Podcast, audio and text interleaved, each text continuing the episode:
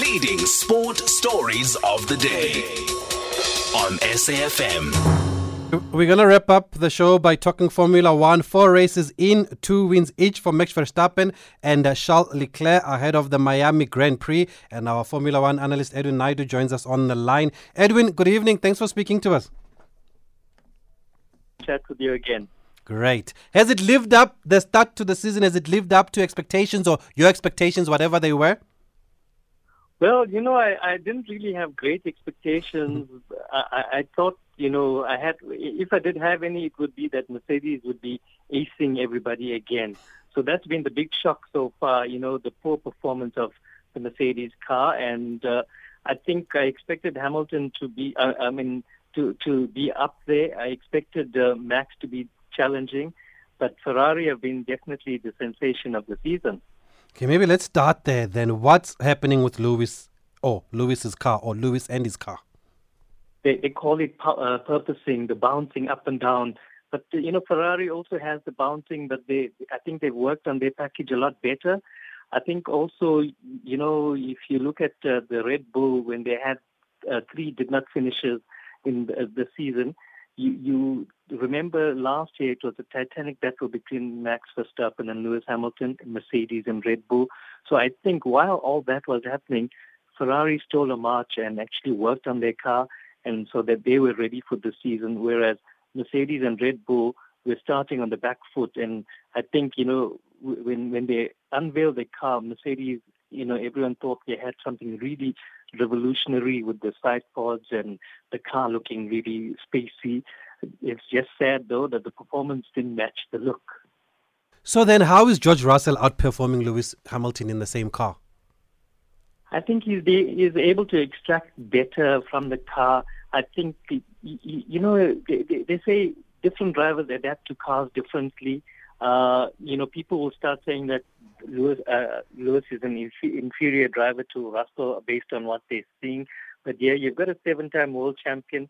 The car is not suited to what he's been used to driving. And you know, my argument for many years is that Lewis can drive when the car works perfectly. When he when he's at the front of the field, he'll struggle in in a mid-table car, as I think he did once when he was with McLaren the year before, mm. after he won the title, where you know the car really wasn't to his satisfaction, and he struggled a bit. So there's only a few drivers on the F1 circuit. I think you know I remember Michael Schumacher almost winning titles with Ferrari in the four years that uh, every year for four years before he eventually won it. Even though the Ferrari was such an inferior car, you know, unreliable, breaking down, but he managed to ex- extract something out of it. So, you know, Russell also is new. He struggled a lot with the Williams last year. I, I think he's eager to prove himself. I don't think he's eager to show up to Hamilton because there's a good sort of, uh, you know, mm. bond between them. You know, he wants to learn from the master, so to speak. And I just think that, you know, the, this car is not performing to the satisfaction of Hamilton, and you, you're seeing him struggle to get to grips with it. And it's also you know, you've seen glimpses that the car does have the speed, but there's something lacking in the package that gives it that overall oomph that it had last year. Okay, let's talk about Ferrari now. A lot of people, after testing, uh, were surprised by how fast they were, and they've maintained that. Can they maintain it though, or have they started to implode after what happened at Imola? You know, I hate to think that it's an implosion ahead. You know, we saw the same thing when when Vettel was at Ferrari and they were very close and almost lead. They were leading the championships at one stage, I think, four or five years ago, and suddenly everything went pear shaped towards the end. At least things are going pear shaped. You know, at the beginning, we, you know, in the fourth race only, where you saw that uh, Leclerc had these problems, and uh, I think you know it's early days, they can pick it up. They still got the lead of the manufacturers mm. and the drivers' championship. So the momentum is with Ferrari. I think, though, you know, given that uh, uh, uh, Max Verstappen and Red Bull are the champions, defending champions in terms of the drivers, they will come back strong. And they proved over the last weekend that they're there to, you know, take the fight to Ferrari. And I think what I'm enjoying, though, is that clean fight where there's no sort of animosity between mm. the two because, you know, where do you see in F1 uh, after Verstappen got out of the previous race, you know, when he, he, he it was a DNF, losing mm. 25 points, he still goes and hugs Leclerc. So there's something special happening, and I think the Titanic overtaking between the two is going to be, you know, livening up se- the season. And maybe we, we say thanks to last year's rivalry, we, we've seen a continuation this year. I see people questioning now whether Leclerc is actually a good driver, even with two wins, or whether it's the car after what happened at the Emilia Romagna Grand Prix. Does that surprise you? I think it's you know you can't criticize after one you know one bad race, and he he admitted he was being greedy by going for the extra point, you know, mm. for the fastest lap.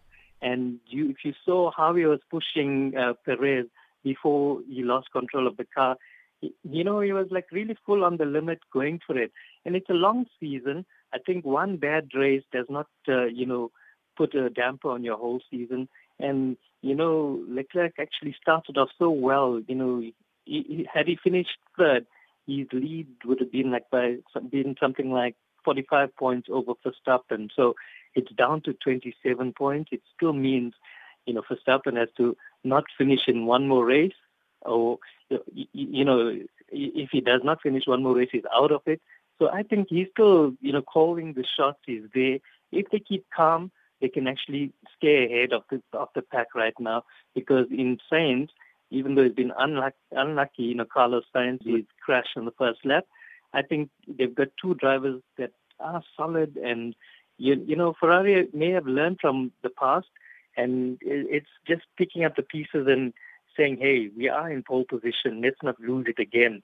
And yeah, let's not be greedy if, if, if one has to put it that way. Okay, looking forward to another thrilling season then of Formula One. Thanks, Edwin. We're going to catch up with you as we go along this season. Cheers.